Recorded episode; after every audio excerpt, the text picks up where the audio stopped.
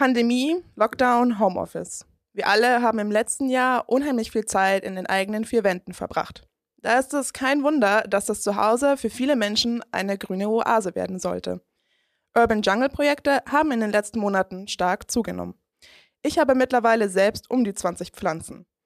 Aber wo genau die herkommen, weiß ich eigentlich gar nicht. Also habe ich mich auf die Suche nach Antworten gemacht. Unterstützt haben mich dabei Anke Neumeier vom Bund Naturschutz und Claudia Brück vom Verein Transfer. Mein Name ist Stefanie Haas und ihr hört M945 To Go. M945 To Go. Dein Thema des Tages.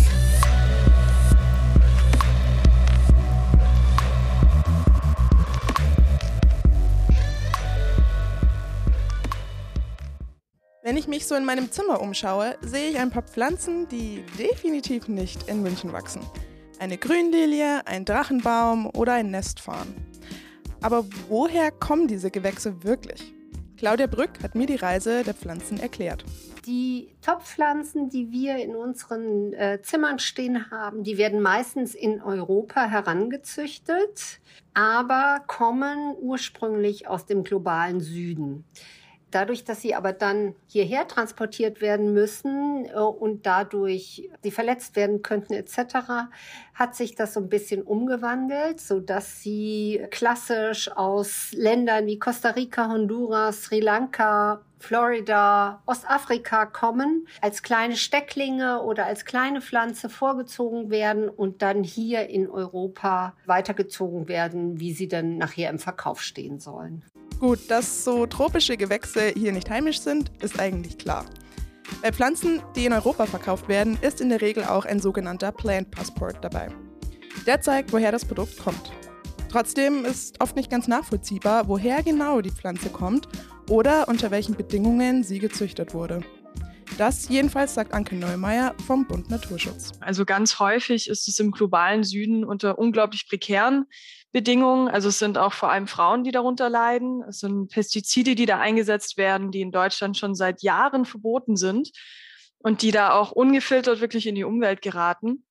Und andererseits sind die Löhne, die gezahlt werden, das kann man eigentlich eher mit Sklaverei vergleichen als jetzt wirklich mit einem Arbeitslohn. Ein weiterer Aspekt der unbekannten Herkunft die Pflanzen könnten sogar illegal beschafft worden sein. Also, dass die wirklich aus der Natur herausgenommen werden und dann illegal zum Beispiel übers Internet verkauft werden.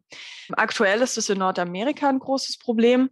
Da gibt es ganze Naturschutzgebiete, die schon leer gepflückt wurden, wo eben dann Privatpersonen die dann online verkauft haben. Wir alle lieben diesen Urban Jungle bei uns zu Hause. Ich persönlich finde es auch ganz schön, aber die Frage ist immer, woher kommt es? Das wird nicht gelabelt, das wird nicht angezeigt. Wir wissen da wirklich fast nichts darüber. Aus Nordamerika kommen viele Sorten der beliebten Sukkulenten oder anderer Kakteengewächse.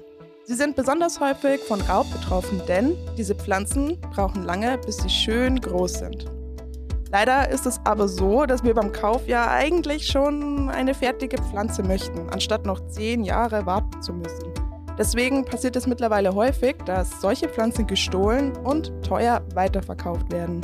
Ich habe dann Anke Neumeier gefragt, ob die Behörden da überhaupt eingreifen. Also wenn die Postbeamten aufpassen, klappt das ganz gut. Jetzt gerade in den USA dann fällt es natürlich irgendwann aus, wenn eine Person ständig nur neue riesige Pakete bringt und das so ein bisschen komisch ausfällt, aber sonst haben wir da fast keine Chance, dagegen vorzugehen. Ja, also wenn ich mir das so anhöre und dann an die schönen Pflanzen in meinem Zimmer denke, bekommt das Ganze einen richtig faden Beigeschmack. Ich wollte es eigentlich gar nicht wissen, habe aber dann trotzdem nachgefragt, wie nachhaltig der Kauf von Zimmerpflanzen denn wirklich ist. ich muss, glaube ich, alle Hoffnungen zerstören. Der Kauf von Zimmerpflanzen ist aller, allermeisten Fällen ist ja einfach nicht nachhaltig. Das ist wirklich schade, weil häufig geht man ja dann in den Baumarkt und denkt sich, ah, das ist doch jetzt eine sehr, sehr hübsche Pflanze, die wird perfekt reinpassen und die ist auch schön groß. Erwischt. Genau das sind so die Gedanken, die ich jedes Mal im Baumarkt habe. Aber eben weil es kaum Labels gibt, weiß ich halt auch nicht, ist da irgendwas aus fairem Anbau, mit prekären Arbeitsbedingungen oder gar Raubgut? Deswegen wollte ich es jetzt nochmal genau wissen und habe Claudia Brück gefragt, wie man denn nachhaltig an Pflanzen kommt. Ich denke, das Wichtige ist, dass Sie immer nachfragen, ob der oder die Verkäuferin die Geschichte der Pflanze kennt, egal äh, wo man einkauft. Das ist schon mal ein ganz guter Tipp. Wenn ich also irgendetwas kaufen will, muss ich mich eben genau darüber informieren, woher die Pflanzen kommen und ob sie aus einer nachhaltigen Pflanzenzucht stammen. Brück empfiehlt dazu vor allem eines. Bei Pflanzen würde ich eher auf den Floristen meines Vertrauens setzen, denn mit Label und externen Siegeln sieht es wirklich noch sehr schwierig aus. Und deswegen äh, würde ich den, den Floristen oder die Floristin fragen, wo diese Zimmerpflanzen herkommen, zu welchen Bedingungen sie gehandelt worden sind, vielleicht sogar aus ökologischem Anbau nachzufragen. So viel also zum Kaufen. Obwohl es kaum verlässliche Siegel gibt, kann man auf ein paar achten. Biosiegel wie Naturland weisen auf einen biologischen Anbau hin. Beim Fairtrade-Siegel wird ein Aufschlag bezahlt, um die Löhne von Aufzuchtfarmen aufzuwerten oder soziale Projekte zu unterstützen. Wir können die Sache aber noch ein bisschen anders angehen und ganz auf den Kauf verzichten. Das heißt jetzt natürlich nicht, ganz auf den Urban Jungle verzichten zu müssen. Aber nachhaltiger Konsum beinhaltet auch immer, insgesamt weniger zu kaufen. Mir hat Anke Neumeier deswegen folgende Tipps gegeben. Also es gibt ganz viele Facebook-Gruppen, die da aktiv sind, die immer wieder Pflanzentausch anbieten. Auf eBay Kleinanzeigen gibt es da mittlerweile auch schon viele Leute, die da ihre Pflanzen reinstellen oder auch ihre Ableger zum Abholen reinstellen. Das ist immer eine gute Möglichkeit. Oder man kann auch bei Freunden und Familie fragen, ob die Stecklinge haben oder Ableger zu vergeben. Das funktioniert ganz gut, habe ich privat auch schon häufig gemacht. Bei Freunden und Familie nach Ablegern zu fragen, habe ich auch schon gemacht. So kamen zum Beispiel eine Efeutute und ein chinesischer Geldbaum zu mir. Das war auch ziemlich cool, weil ich habe dann da diese kleinen Ableger gehabt, die so schön vor sich hingewachsen sind. Aber dafür braucht man natürlich nicht nur die Pflanze selbst, sondern auch Erde. Und da gibt es dann wieder einiges zu beachten. Möglichst keinen Kunstdünger verwenden, weil die Produktion von Kunstdünger auch unglaublich hohe Mengen an Treibhausgasen produzieren. Auch mein Lieblingspunkt ist unbedingt torfreie Erde kaufen. Immer, immer auf torfreie Erde achten. Denn ähm, Torfe sind einfach Biotope, die unglaublich bedroht sind in Deutschland und auch in ganz Europa und auf der ganzen Welt. Und sie sind einfach die größte CO2-Senke, die wir auf dem Land haben. Puh, torfreie Erde? Ich dachte ja immer, Erde ist halt, naja, Erde. Aber tatsächlich ist Torf sehr wichtig für uns, um CO2 zu absorbieren und die Klimakrise zu bekämpfen. In unserer Blumenerde landet Torf, weil es ein ziemlich guter Wasserspeicher ist.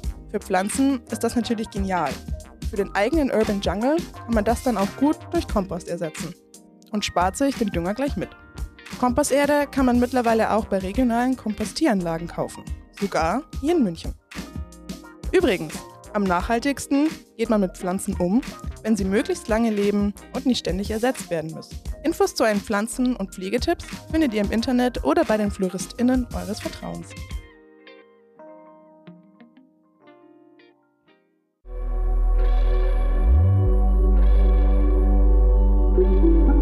M945 to go.